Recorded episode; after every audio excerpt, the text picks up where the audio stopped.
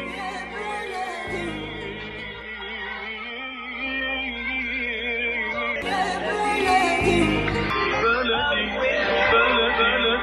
وسهلا بكل الذين ينضموا للاستماع إلى راديو بلدي اول راديو عربي أمريكي ويعنى بقضايا العرب في المهجر. برامجنا في راديو بلدي كل يوم جمعة من الثامنة وحتى التاسعة صباحا مع ليلى الحسيني في بث حي ومباشر وعبر دبليو ان زي كي راديو 690 اي ام. صباح الخير بلدي صباح الخير لكل مستمعينا Welcome to Radio Baladi, the first Arab, Middle Eastern, and American simulcast radio show. Radio Baladi is broadcast every Friday morning on WNZK 690 AM from 8 until 9 Eastern Time on Good Morning Michigan with Layla Al Husseini. Our call in number 248 557 3300. And now, stay tuned for the best radio talk show on Arab and American issues with your host, Layla Al Husseini.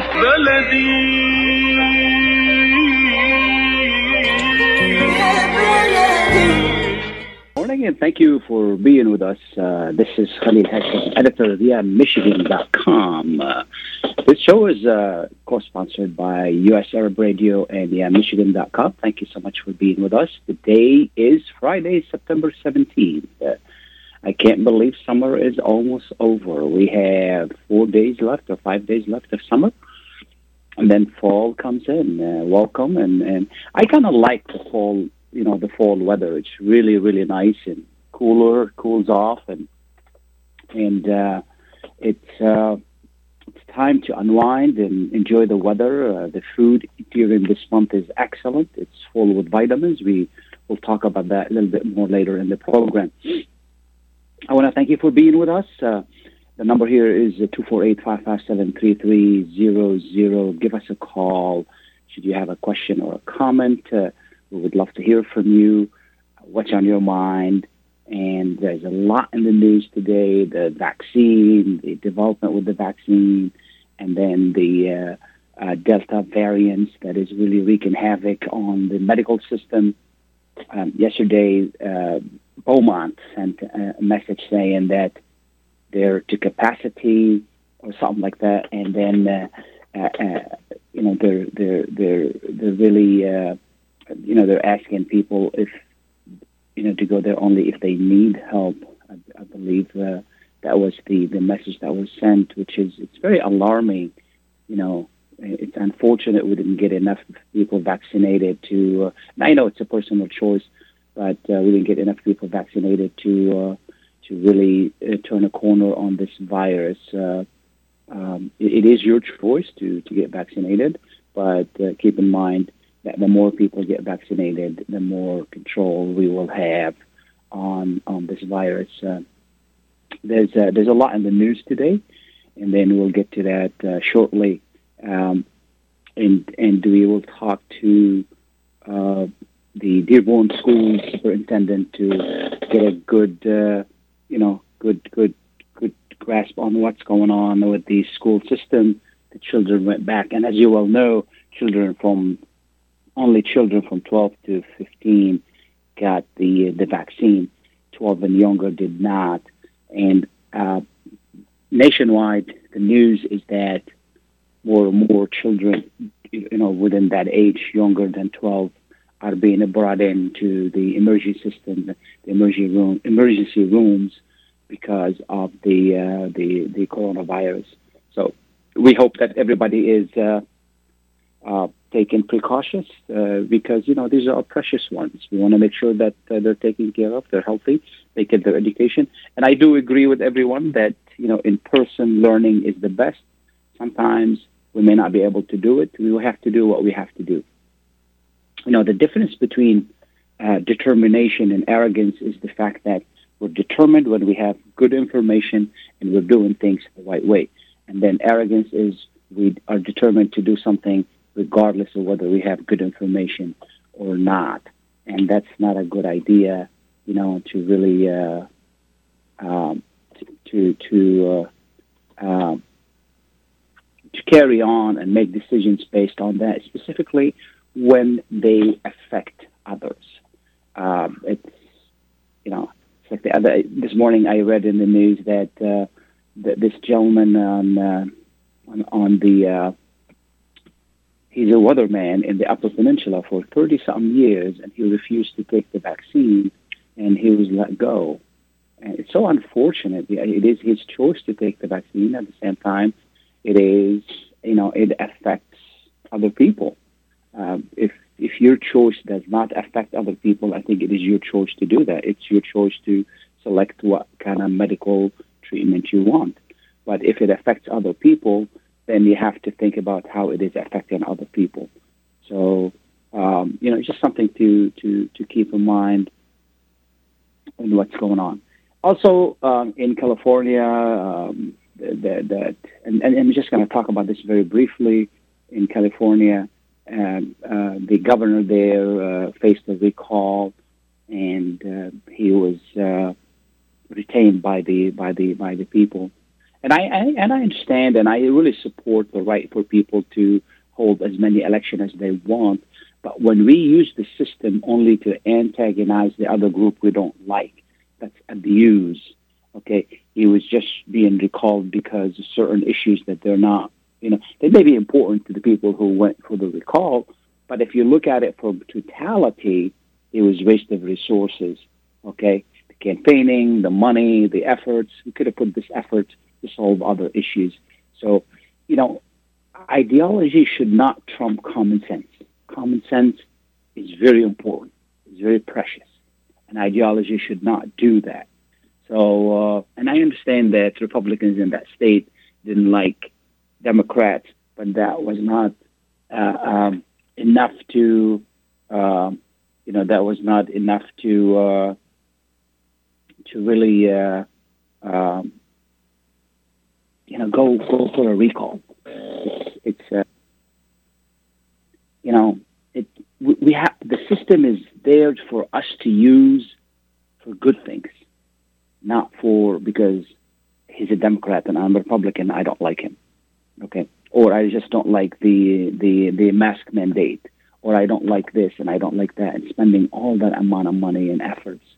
And and this is something that's festering nationwide. We're more divided than ever. If you ask, you know, for, for first to be clear, I'm independent. I'm neither Democrat, neither you know, nor Republican, and I've voted both ways depending on who is uh, uh, running for office and and and sometimes, as you well know, neither candidate is really the right candidate, but, but we vote for the lesser evil, just like what happened when in the recent uh, uh, presidential election. You know, as far as I'm concerned, neither candidate was really, you know, my choice would be would have been my choice for for for president. Neither one of them was aligned with my values. But uh, anyway, uh, you know, this division in the country is really ripping this country apart. It's uh, you know I was listening the other day to someone saying we're willing to do so many things in different countries. However, our schools are crumbling, our bridges are crumbling, our roads are crumbling. Look what's going on in southeast Michigan with the flood. Why? Because we have an old system. Look what's going on in other parts of the nation when it comes, and even in Michigan as well. The lead pipes that's coming into your homes, the water you drink, is going through lead every day. Okay? Why do we lose power?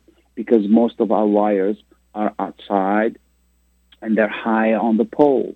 Okay? Why can't we have a system in which, you know, if you go to Europe, most of the power is underground. You know, in new developments, the power is underground in this country.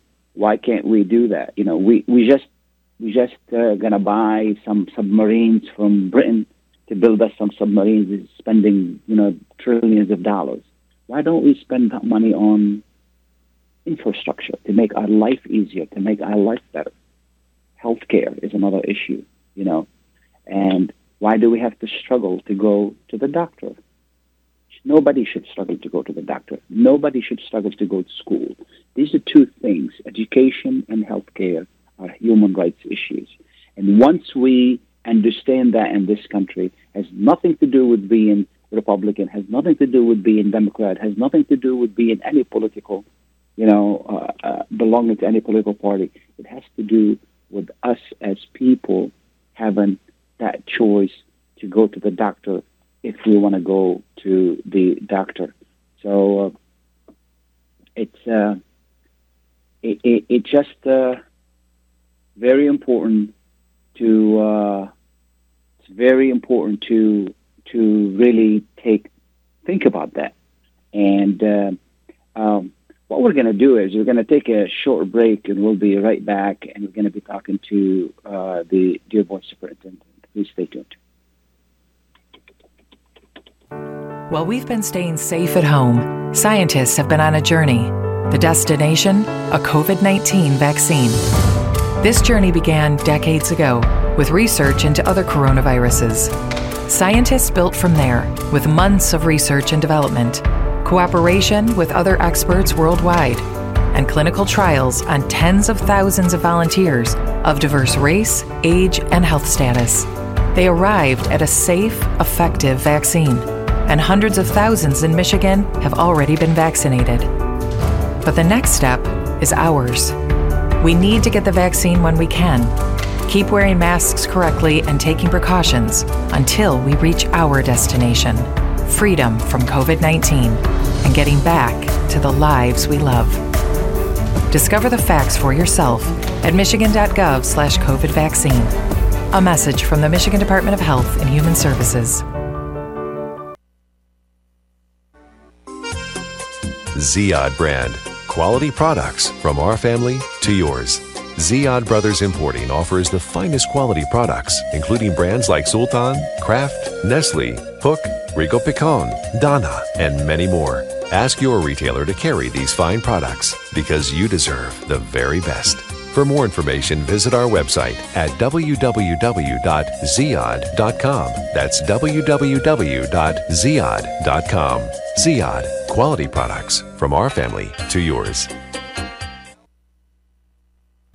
At Top Rehab Physical Therapy Clinic in Dearborn, we provide effective physical therapy sessions in order to limit pain and discomfort. Top Rehab provides physical therapy care for any diagnosis prescribed by a physician, and we regularly see and treat conditions such as stroke, TMJ, fibromyalgia, sciatica, joint pain, and more. We use a variety of pain management methods, including modalities, soft tissue mobilization, and therapeutic exercise. If you're in need of physical rehabilitation or physical therapy, get the highest quality health care at Top Rehab. Most insurance is accepted, and we're open Monday, Wednesday, and Friday 8 to 6, Tuesday and Thursday 8 to 5, and Saturday 10 till 2. Call for an appointment today at 313 846 0555. That's 313 846 0555. Choose Top Rehab Physical Therapy Clinic on Michigan Avenue in Dearborn. Life's too short to be in pain. Kashat's Mediterranean Market in Shish Kebab offers a great array of your favorite Mediterranean meals. Meals range from lamb specialties, shawarma sandwiches, and seafood dinners. Plus, they offer big trays of your favorite food and so much more. Kashat's Mediterranean Market in Shish Kebab is located at 32839 Northwestern Highway in Farmington Hills and is open from 9 a.m. to 9 p.m. So stop in or call Kashat's today at 248 538 9552. That number again, 248 538 9552. Kashat's Mediterranean Market in Shish Kebab will definitely leave you satisfied. Welcome back and thank you for being with us. Uh, this is Khalil Hashim with the Michigan.com. And as I mentioned at the beginning of the, the program, the kids are back in school. It's very challenging. But I, you know, I must say, schools are really doing great, great jobs of, you know, trying to keep our children safe, delivering education, whether it is at home and whether it is in person. And uh, with us this morning is uh, Dearborn Public School Superintendent uh, Dr. Glenn Maleyko to give us a quick update on how things are going. We're a few weeks into the school year. Uh, good morning, Dr. Maleyko. Good morning, Mr. Hashim. Thanks for having me on the show. Absolutely. How are you today? Good, doing well, doing very well. Thank you. Getting ready for uh, What, or starting out a, a good day. Go ahead. I just wanted an update on how schools are going, and then I know you're driving, so I really appreciate you taking the time to be with us. Sure, and I'm hands free, just so everyone knows. Um, just uh, juggling meetings. Um, I will mention that I was very pleasantly surprised that we didn't have. I'm not going to say everything's perfect, but I will tell you this: I've been to every single school building in the first two weeks. Um, you know, we're now closing out the third week, and the students have been doing a great job, and the staff. Um, you know, most of the students hadn't been in school for about a year and a half with the pandemic. Last year, we had the hybrid model that started in March.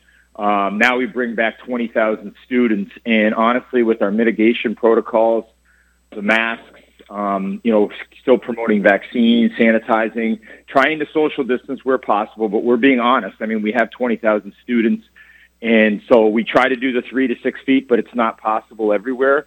At the elementary level, we have very low class size, so it's more possible than the secondary. Uh, but that's also why we applied for and were approved for a virtual 100% virtual school at the beginning of spring. And we have about 700 students enrolled in that program. So those were parents that wanted to make sure that their students were online. So we provided that option. The other reality is, is yes, we are getting positive cases, um, but our mitigations are helping. We have nurses, and wherever needed, we will quarantine students. It's not, you know, high numbers at this point, uh, it tends to reflect what's going on with the community. As the community spread goes up, so does the, the schools. And not that it, it is a um, uh, infection in the schools, but it could be someone that reported something, um, you know, a staff or a student, or it could be that a staff or a student was in the building, and then we have to do contact tracing. That's one of the reasons why we promoted the masks, because if students that are all in the area have masks on, and they have no symptoms, then they don't have to quarantine. If they don't, um, then they have to quarantine for 10 days. Although that guidance is starting to change, just came out last week, so that we also have the option of testing students to get them exempt from quarantining if they test negative for COVID. Absolutely. The quarantine is at home, is that correct? Correct. Or wherever, you know, quarantine at home with yeah. the, the family or wherever the family chooses. And that's that's health department regulation. It comes from the, the state and then the Wayne County for us as Wayne County would um, is our legal authority that will give us the orders and how we handle that. They do all the contact tracing. So, but having said that, overall, I with see, the size of our district, we really do not have a huge number of quarantines, but we expected it was going to happen that's the reality of what we're dealing with with the pandemic. Yeah. Yeah. yeah. So if if if students are in class and then all of a sudden we know that one of the students is uh, you know test positive for the vaccine, do we test all the students or how do we do that? Um, so what happens is if there's a student, and it depends on what level. So if there's a student in the class, what happens is they talk to our nurses and our administrators, and they determine who was with the student within the six foot radius. So again, we're doing our best as well not okay. to get students to intermingle as much as possible. So for example, in an elementary class, it may be the front of the class that you had students all in that area. And so what would happen is you'd look to make sure now if the students are wearing masks, which is required, and they're wearing them properly and no one has symptoms, then they don't have to quarantine. Um, you know, obviously at a secondary school, it's a little more challenging when you have students, you know, walking through the halls. But we do have arrows that divide where the students should walk and try to keep social distance, that kind of thing. Um, and so they would be exempt, and that's why we want all the mitigation to occur. Um, you know, uh, the masks are one thing that the county had mandated. The district came out and decided on that prior to. Um, we'll continue to promote the vaccines as well. And uh, we do have a high percentage of our staff that are vaccinated, well over 80%. So we feel good there, and we're monitoring what's going on nationally. And hopefully, you know, elementary students will be eligible soon, and then we'll help uh, with vaccine clinics. We ran at least seven or eight clinics last year, including we were the first district. We bused students out to DMC when the 16 plus were eligible last April. So we've been very proactive with getting, you know, the vaccine out there uh, for parents and students, which we we feel is the right thing to do. And you know, I've been very public about promoting the vaccine. I think that's you know we're all tired of this pandemic, and the only way we can do is work together. If we get the vaccine, I mean, that's the way we can get that uh, immunity built up in the community. Because really, why am I? You know, the other reason is why do we want to wear a mask? I don't want to wear a mask. I don't think you want to wear a mask. None of us. But we're doing it for the greater good because we want to keep students in school and keep people safe. That's why we're doing it. Absolutely, absolutely. Now, are you requiring everybody to get vaccinated, staff-wise? No, we do not yet have a requirement, although I will say that could change in the future. Um, our district likely wouldn't be the sole body doing that. Um, so for staff, it will be a little different than students, but the Biden administration, if you're, you know, you probably saw last week came out with requirements.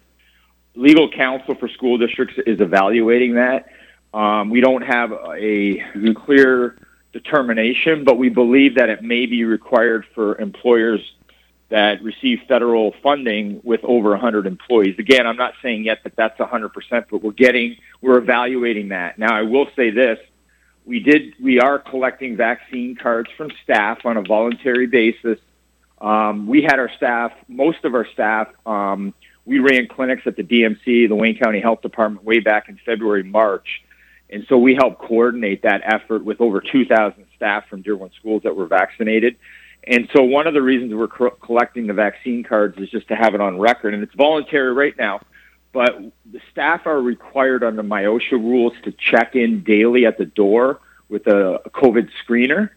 But if they're fully vaccinated, they're actually exempt from having to do the daily check-in. So that's one of the reasons why we're also collecting the vaccine cards. I was vaccinated – uh, I can't remember the exact date, but it was probably fully vaccinated late February, March, and I submitted my card to my HR department immediately, so it was on record. Um, you know that way. So we're going to promote that with staff and students, and then um, you know, if there's ever a mandate, you know, we'll do what we need to do to, to, to implement that and provide support for staff and students. Absolutely. How about, uh, is this to put an added cost on you as a district? I mean, COVID has been an added cost all overall. However, I will say this: um, we have received federal funding, and thankfully we did to keep us going. Because last year we thought we were um, going to have problems. But co- dealing with the COVID has for sure. Um, but I, I will say we received federal funding, and so we are getting one time. It's not long term. Um, we're actually we actually use some of the funding, and you may have heard, uh, Mr. Hashem. We had the largest summer program in the history of Dearborn schools and the largest in the state. We had 8,400 students in an eight-week summer program, eight week for elementary, five week for secondary. Um, Dr. Rice, the state superintendent, was talking to us about a model for that, and it was also mentioned by the um, AFT president, uh, uh, national president uh, Weingarten. And the reason we did this, um, we had over 1,100 staff working it, and we compensated staff at a very fair level uh, because we knew that the kids were not in school last year, and so we wanted to give them a head start. I've been hearing from principals and teachers, and I visited the program in the summer, and they said it really helped elementary students get acclimated so that they were ready. We started just before Labor Day. We had the waivers, so we started the last week of August. That it really helped that transition. We also know that because of the pandemic, not only Dearborn but Michigan, and I'll say across the nation, we have we used to call it summer learning loss where kids are out of school and they have time and you got to get some of them caught up, especially students that have challenges through, um, you know, poverty or other things, or they're English language learners or special ed. And so what we wanted to do was get those students caught up. And so that's why we implemented the largest summer program in the state. And we're very proud that we did that. Um, again, that's not the full answer, but it's a, a good, great starting place. And we presented on that model before the Wayne County um, Board of Education, Wayne County RESA, this this week actually. Um, so those are some things we're doing. We're also using some of that federal funding to upgrade our HVAC. Um, we're going to put a significant amount into upgrading and making airflow. We have two HVAC technicians because we know with fighting COVID, the airflow is also another uh, mitigation strategy. And we have very old buildings, beautiful buildings like Fordson, Salina, but 100 years old now and so we need upgrades. So the federal funding sure, is helping in that area, um, and we know that in the future we may come back for a bond. But one of the things we're doing is we're trying to take use some of this federal one-time funding. It probably will never happen again, um, and we're trying to use that to offset so that it'll save taxpayers money. So if we spend some of this one time right now, once we come back for a bond, you know, if and when we do that, because we're going to need it. We have very old buildings. It'll actually save money because we've already put a chunk into HVAC. The last bond that we went for that was narrowly defeated, we had a huge amount that was going for HVAC because we didn't have the funding. And so now we're being you know, fiscally responsible to try to save taxpayer, taxpayers money. We've also refinanced our bond several times, and we've saved taxpayers money that way as well. And we're, we're looking to do that again uh, in the school district. Yeah. Are you facing any shortage of teachers or staff? Yes, there is a statewide shortage. Uh, there is a national shortage. There is a shortage of bus drivers and all sorts of staff. We're very, we're doing well. We're competitive, but honestly, Mr. Hashem, I've never, I've been in education 26 years. I talked to a federal colleague, superintendent. He said he's never seen it this way in 30 years. We had a massive retirement that hit the state of Michigan in November, December, and January because you had a lot of teachers that could retire. And I think what happened was because of COVID, a lot of them said, "That's it. You know, look, I want to, uh, I'm going to retire, protect my family, or whatever needed." And so that's what happened. So we have a lot of teachers, to be honest. The market is very tough. And um, you know, I was HR before super. I'm superintendent seven years. I've been in the district 26 years, and I was at central office uh, working as HR. And I've never seen it where you know staff are jumping from district to district we're in decent shape. I mentioned at the board meeting, we have uh, just under 1,500 staff members, uh, DFT teachers, 2,700 altogether staff. We have about 30 vacancies right now, maybe a little less than that, which is about 2%, so it's not bad. But we've hired over 100 teachers. Um, and so we want to strengthen our partnerships with the university and colleges. The state is aware of this, and I'm actually calling on the state uh, to continue to support trying to implement uh, the pipeline for education. The one thing I will say that we're doing proactively is not only the partnerships with the universities, but we have that great partnership with Henry Ford College, and Mr. Fadlallah over there does a great job. He's the director, and I love working with President Kavalhuna and our board. And we have so many students that go into those programs over at the college, and we're saving them tuition where they go into a five-year program and get an associate's degree. Well, one of the early colleges we're running over there is an education early college. So we will literally pay two years of schooling for students to pursue a teaching degree, and then we can place them in our district. So that's another recruitment method as well, and so we feel yeah. good. But that is going to be a long-term solution. Short-term, we're, we're short-term. I'll tell you this: we have one of the highest starting salaries in the county. We negotiated that. Uh, we have some of the, the least amount of healthcare uh, costs for our employees. Um, and we've also worked with our unions on other things that we're going to do for our employees. And we're going to continue to do that, but we have to be competitive. So anyone that's interested in applying for Dearborn schools, we need bus drivers, food assistants, we need teachers. Um, we're not in trouble or anything, but there is a massive shortage out there. Some districts have actually had to cancel transportation because they don't have enough staff. We're not at that point, um, but we, we, we definitely do not have a surplus of bus drivers and attendants. So we need workers. If anyone's looking for a job, DearbornSchools.org, we have an HR site and they can apply. We have multiple opportunities for employment and they're good, you know, decent paying jobs. And it's a great, again, I've been in the district 26 years. I've only worked for Dearborn Public Schools and I love working here and it's a great place to work uh, with great student staff and community members. Wonderful. Is there anything I haven't asked you that people need to know? I would just say, you know what? Um, I know there's a lot of viewpoints out there. Um, we're going to do what we think is right for our students, staff, and community. I go to board meetings where I get massive amounts of emails, and I get I get emails that say, you know, wear the masks, uh, you know, keep everyone safe, and then I get other emails that say the opposite. Then I get some that say, you know, like sports, it's not safe, and others that say our kids need to be in sports. I want to show the parents that I get a lot of that and I appreciate the feedback. But the bottom line is I have to do with my team. We look at the data and we're going to make decisions that are in the best interest of the students, the community, and the school and the and the um, you know um, the staff. And you know that's what we'll continue to do. That's what we've always done. We don't do any knee-jerk reactions. I'm not reacting to the next thing because if everyone's aware, the one thing about COVID is everything changes the next day. So we've been very methodical with our approach. We have a great crisis team. We work together with our union heads. Um, the Board of Education has shown great leadership, and basically, what we're we're out here is to uh, you know protect the interests of the students. With the COVID, it's been tough for everyone, and I would just say to parents, we understand the struggles you've had, the students. Um, you know, and hopefully we can continue to work together in a positive manner. And just a reminder that our staff members too are parents, right? So they're dealing with stressors just like everybody else. And so what I would say is let's try to work together in a positive manner. We all want ultimately we want what's best for kids, and and that's what we'll continue to do.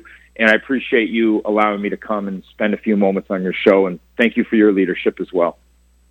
Absolutely. Absolutely, absolutely. Thank you so much. Really appreciate you taking the time to be with us, specifically that you're driving and talking to us. Thank you so much. You're very welcome. Take care. Have a good uh, weekend. You too. We're going to take a short break. We'll be right back. Please stay tuned. Are your hands feeling numb? Do you feel pain opening up a jar, turning a key? Are you noticing that your elbow and your shoulder are becoming stiff? Or were you recently injured in your arm? Hello, I'm Dr. Almajid Katranji, and at the Katranji Hand Center, which just recently opened down the street from the Somerset Mall, we can provide you with the latest in hand, wrist, elbow, and shoulder care. Visit us at www.katranjihandcenter.com to learn the latest techniques that we have to offer you, and I look forward to taking care of you. Visit us in Troy at 1565 West Big Beaver Road, Building F, or call Katranji Hand Center for an appointment at 248 869 4263. That's 248 869 4263. Get ready for an amazing experience at Ishtar Restaurant on 15 Mile Road in Sterling Heights. Enjoy excellent hospitality from owners Ali Al Baghdadi and Fatty Bonham, serving the best in Mediterranean food. Try Chef Ali Al Baghdadi's famous shawarma, the best Iraqi grills and food, and the best Arabic and international dishes. Dine in our authentic atmosphere or take out.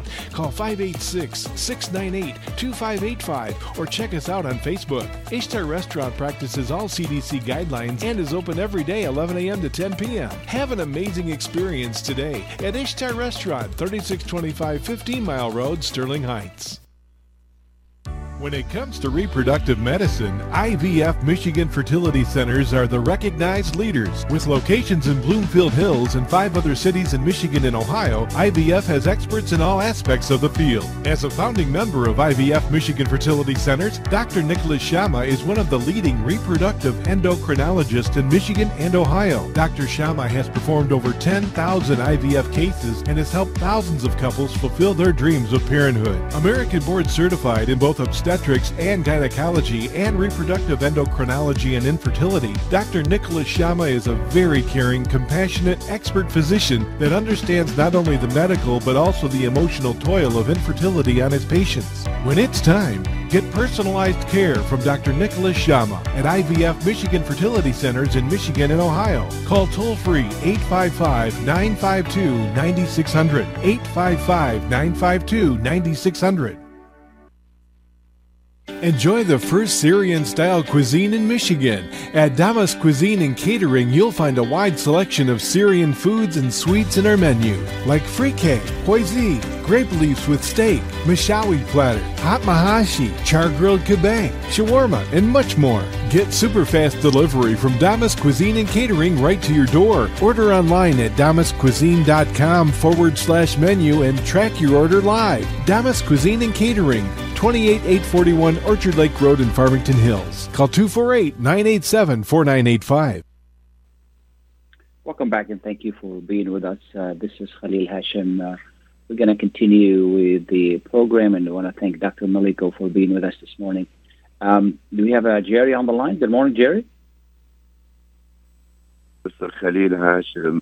Good morning, Good Mr. morning. Khalil Hashim, and thank you for taking my call, and thanks to you and your producer, Mike Shepka. Absolutely. Mr. Khalil Hashim, you, talk about a lot of serious problems that we are facing uh, regarding the pandemic. And, uh, you know, Mr. Khalil Hashim, to my opinion, the problem right now we are facing is even much bigger than the mask and the vaccine or the booster.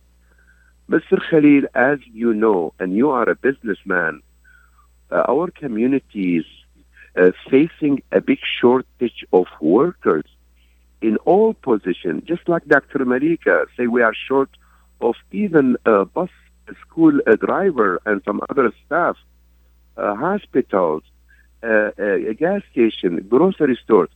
You know, Mr. Khalil, yesterday I stopped in Eh, numerous of uh, businesses owned by our community, and I see a lot of uh, stores complaining no regular products like beverages like Pepsi or Coke or milk or bread and lack of a driver. That's a disaster, Mr. Khalil Hashim. And if our politicians do not find a solution, we are heading in a big economic disaster. So, what do you think, Mr. Khalil? Well, I mean, people need to go back to work, uh, Jerry. Uh, the uh, the federal uh, subsidy has ended, and and uh, you know, and if people, I don't know what the government can do to push people to go back to work, but you know, uh, they did end the subsidy, and and they're a lot more rigorous. If if you apply now for help from the state in regard to unemployment, they're a lot more rigorous than before. Um, hopefully, we're going to see more and more people going back. I think what what you know, and again, I believe in personal choices, Jerry. But uh, if more people took the vaccine, we wouldn't be where we are right now. You know, as simple as that. It's called science. Uh, you know, when I get sick, I go to the doctor because he knows more than I do. Now I'm I'm second guessing my doctor when it comes to the vaccine. That's not smart. So if more people took the vaccine, we wouldn't be where we are. And that is the biggest issue that we're facing is that not enough people took the vaccine for us to really turn a corner on the uh, you know on the on the on the virus. And I understand personal choices, and I understand personal liberty, and I understand all of that. But nothing is obsolete, Jerry. Uh, you know, you got to have common sense. You have the freedom to uh, to stand on your porch and, and yell obscenity at your neighbor, but would that make a really Yes. good neighborly relations? No, it does not. So you have to have common sense, and common sense says that if you get sick, you can go to the doctor. And all of a sudden, we don't want to go to the doctor. Okay, we just want to leave it to whatever it is. Leave it to nature. Leave it. Mr. Don't Khalil, if you You know, allow these me, viruses sir, are going to mutate. Mr. Khalil, if you allow Right. me, election is coming soon. Don't you think, Mr. Khalil, when it comes to uh, uh, mask or mandate the mask or the vaccine or the booster, why you don't leave it to our citizen to vote on, on, on, on November when it comes?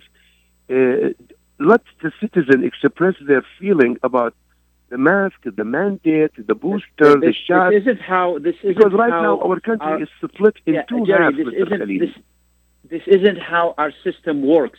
Not every time we want to make a decision, we have to leave it to the citizens to vote on. This this is not. Yes. America is a representative system. Okay, we have people who represent us in the science field. We have people represent us in the medical field. We have people represent us in at the government level. We have people represent. Us. We elect these people to do job for us. Why are we going to do their job? So why are we electing them? First, second, are we knowledgeable enough to make decisions on mask and on vaccine and on medical issues and on going to space and on we're not we don't have that knowledge what are we going to be voting on based on emotion based on information because you're a republican you don't like democrats you're going to vote against the uh, the vaccine and if you're a democrat you're going to vote for the vaccine because you don't like republicans that's not enough jerry and not every time something happens we have to put it to a vote it doesn't work out that way. How many people vote in this country? Fifteen percent. Fifteen percent are going to make your decision. It doesn't work out. You have to you have to elect Other- people and select people who represent Mr. you. We send people to to schools to become medical professionals, Excuse me to and these are the people who should make decisions, not us. the lawmakers. Exactly. Thank you, Jerry. I appreciate Khalil, your, thank you your, for taking your, my uh, your call. Absolutely. I appreciate you. Absolutely. Thank you, Mr. Absolutely. Khalil. Thank you so much. Bye bye, sir. No problems. Have a Bye-bye. have a good weekend. You know what I don't understand is uh, really what I don't understand is that you know um, we uh, you know we we we uh, uh, sorry about that. You know we when it when we get sick we go to the doctor. When our car breaks down we go to the mechanic. When we when the light is not on we call an electrician. And when we do, when we need any of these services, what do we do? We just go ahead and uh, uh, go to somebody who has the expertise. And now we have the expertise but uh, you know, people don't want to use their opinion. It doesn't work out that way, you know, and that presents a lot of issues of security as well. And speaking of security, our beloved chief is on the phone with us. Uh, good morning, Chief Haddad. Good morning. How are you doing? Oh. I'm I'm doing fine. Thank you so much. Uh, Police Dearborn Chief Police Haddad is with us this morning. Um, just to give us a quick update uh, uh, on security and uh, Right. also, Are we connected? uh, you know, talk a little bit about uh, the 9/11. Yeah. Are we connected? Yes, I can hear you, Chief. Oh, okay. Sorry. My my phone. Uh, all the buttons are dead right now. But as long as I got you, we're okay. Yeah. Good morning. You know, first of all, I can talk briefly Yeah. about our crime picture in, in uh, Dearborn, and then I'll uh, I'll give you some thoughts about how we're much better as a nation and as public safety due to 9/11. Um, first of all, in, in Dearborn, we have a, approximately about an eight percent increase in crime year to date, and it's somewhat alarming. However, there's a, a multitude of reasons for it. Uh, back in April, they changed the law where uh, many crimes that were arrestable, where you can put an end to a minor crime wave, if you will. Now we just have to cite and release them on the street. Uh, bonds have been lowered, and uh, a number of other factors. Uh, uh, so certainly, uh, there's more guns on the street, twice as many as last year, and that's unsettling. But all in all, we're going to learn how to deal with that. Uh, and we haven't really leveled out yet because come October 1, another major changes in the laws are going to occur. And what's going to happen October 1 is that anyone under 18 years of age will now be recognized as a minor and be charged as a minor. And that means they'll go to the Lincoln Center at the juvenile uh, home in Detroit there for Wayne County. And previously it was anybody under 16 years of age. So now you're going to have another group of young people who are being charged as adults, and we had a mechanism to, to deal with the crime when it occurs. So we have to have a, a different way to deal with it now. And we'll just have to wait and see how effective or ineffective that will prove to be.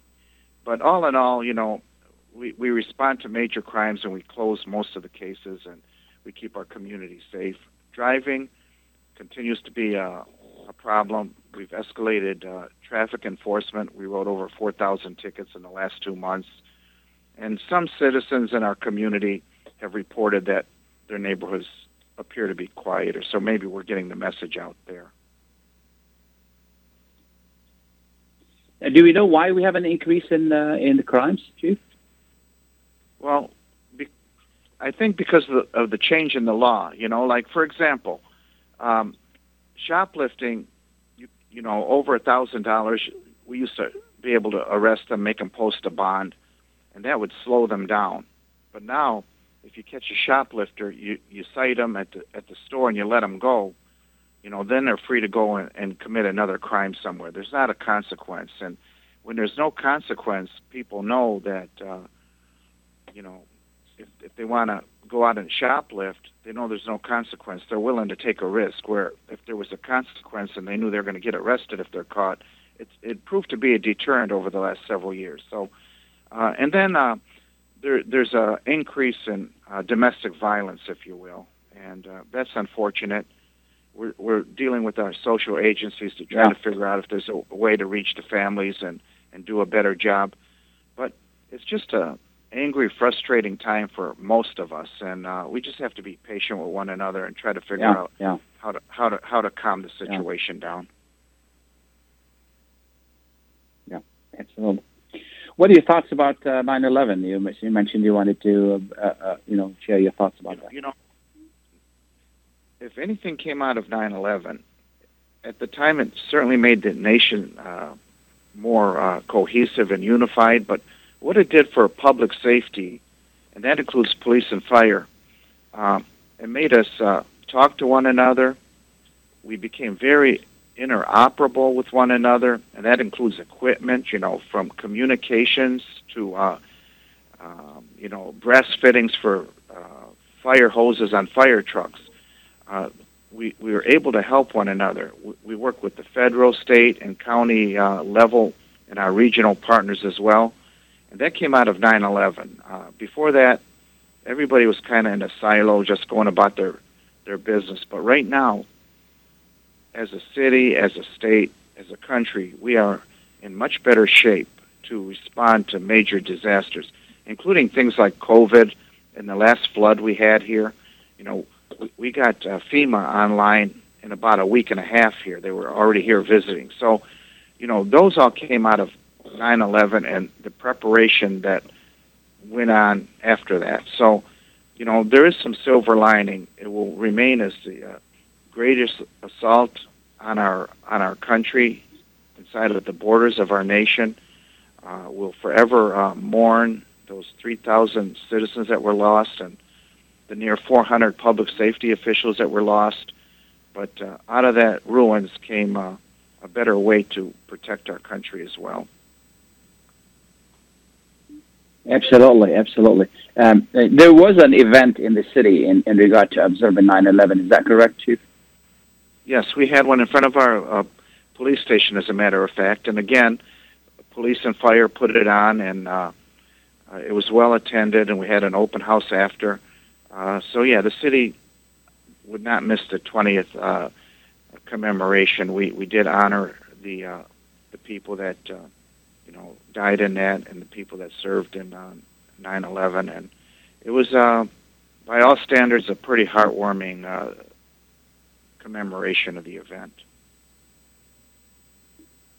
Absolutely. You know, I'm I'm I'm also pleased to notice that uh, there has been less uh, Islamophobic, uh, you know, rants associated with 9/11, and you know, the focus seemed to be more on cooperation and working together and remembering that unfortunate, uh, really terrible, terrible attack on on the United States. So, do you see do you see the same thing?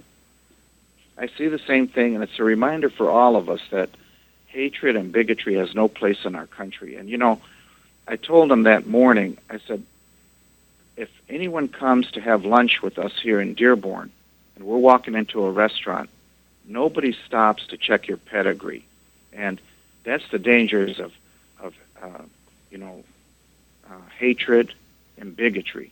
And I always tell people, don't think they're talking about someone else. They could be talking about every one of us because no one is going to come and check your pedigree.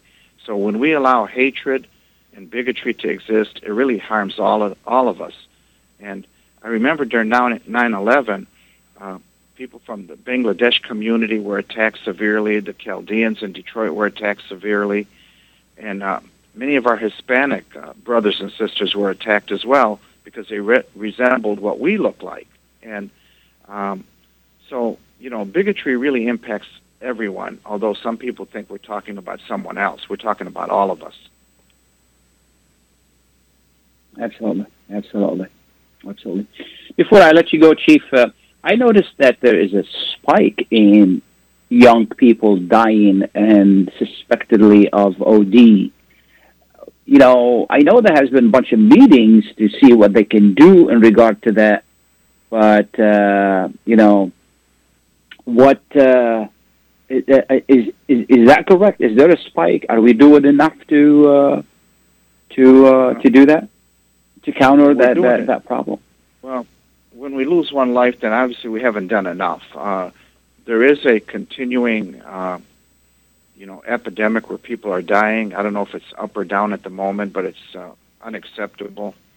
Um, increasingly, we're finding more and more fentanyl at the street level, and more and more pills in huge numbers at the street level. And um, the sad part is that there's so much money in that that you arrest some people, you confiscate, and um, then there's somebody taking their place. And it's you know it, it's no longer drugs coming from South America and Mexico. They're they're making a lot of the drugs right here, and uh, it is a very very uh, crucial uh, uh, epidemic that we all have to work together to try to come in grips with.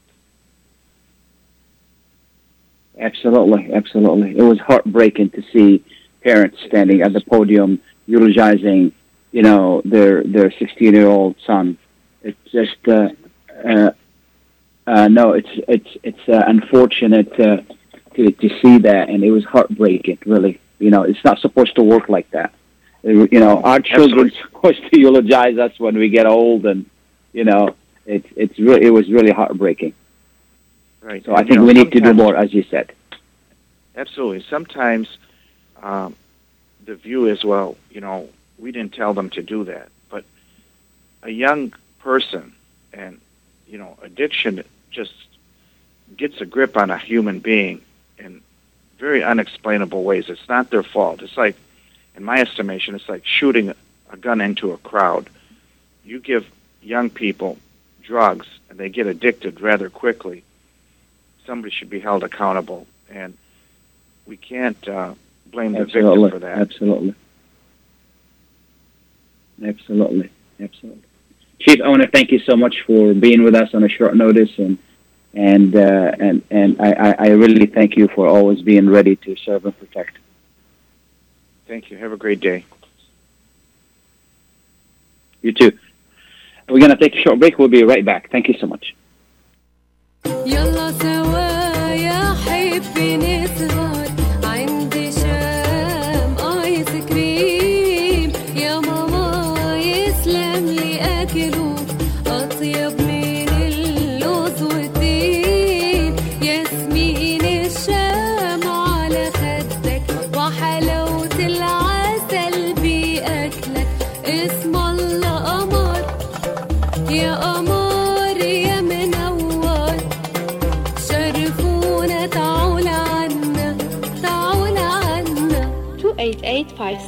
2857 Orchard Lake مدينة فارمينغتون هيلز أو اتصلوا على 248-516-3130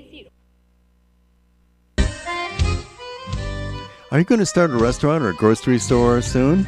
Do you need floor plans and designs? Call Najee Abood at 734 744 9796. Do you want to buy kitchen and restaurant equipment at discount prices? Call Najee Abood now, 734 744 9796. New Concept Products and Design, the trademark of kitchen equipment. 5% discount on all purchases of $75,000 or more. New Concept Products and Design, new location, 31185 Schoolcraft in Livonia. Learn more at www.newconceptproducts.com. Call Najee Abood 734 744 9796. Life is a nonprofit charity that's provided humanitarian aid and development to people and communities for over 25 years, regardless of race, color, religion, or cultural background. When disaster occurs here or around the world, Life for Relief and Development rushes in to provide food, medical aid, and shelter to those in need. Please help improve these efforts. Make your tax deductible donation to Life now at lifeusa.org or call 248 424 7493.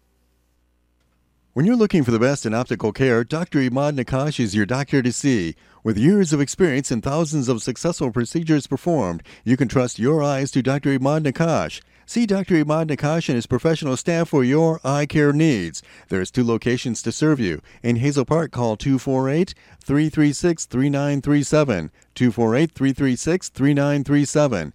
In Rochester Hills, call 248 299 3937. That's 248 299 3937.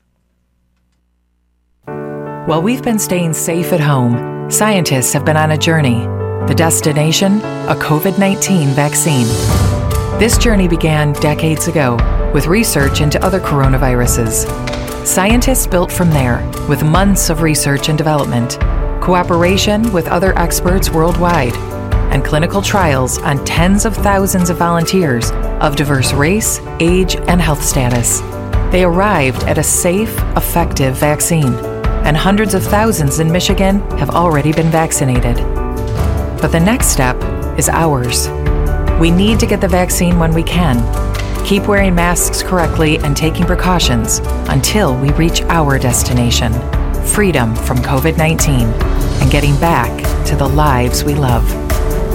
Discover the facts for yourself at michigan.gov slash COVID vaccine. A message from the Michigan Department of Health and Human Services. Welcome back and thank you for being with us. This is Khalil Hashim. I want to take this opportunity to thank Dr. Maleyko for being with us, uh, to thank uh, Chief Haddad for being with us, and uh, I want to thank you guys for being with us. Uh, this is always a pleasure to talk to you and to the, our listeners and, and, and everyone. To thank Jerry for calling. Uh, I just uh, very quickly, um, you know, I attended a funeral this week. Uh, uh, our friend uh, uh, Dr. Shama, his son passed away unexpectedly at the age of 16. And, and I would like to present Dr. Shama with our, our sincere condolences to him and his family on this monumental loss. Uh, there is nothing worse than for parents to stand on the podium and eulogize their children, their young children. You know, life is wasn't supposed to be like that, and uh, uh, you know we ask the Lord to give them the strength to uh, to cope with this uh, great loss. And I don't know the son, but I know we've we've had Dr. Shama on our on our show many many times, and we'll continue to work with him. And and and, and I've I've introduced him personally. He's he's an incredible doctor and an incredible member of our community, supportive, uh, support many causes, and uh, great human being wonderful family, and we, we our hearts are broken for, for them and their and their and their and their families for their loss. Uh, we ask the Lord to bless them all. Um, and we only have one minute left, so I just want to let you know that uh, you know the real estate market is not as crazy as it was, but the prices are still high, and uh, you know if you're still looking for if you're looking for a home, this is a good time to buy and because normally during the year, June or July, or May, June, July, specifically June, are some of the hottest months to sell. But uh, the market hasn't hasn't slowed down, you know, much at all. Prices continue to rise. Uh, if if you're in the market to buy, this is a good time to buy because now we can negotiate more with with uh, with sellers.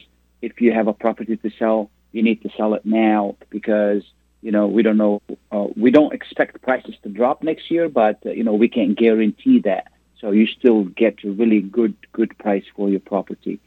Should you have, should you need any help, please let me know. 313-819-0101.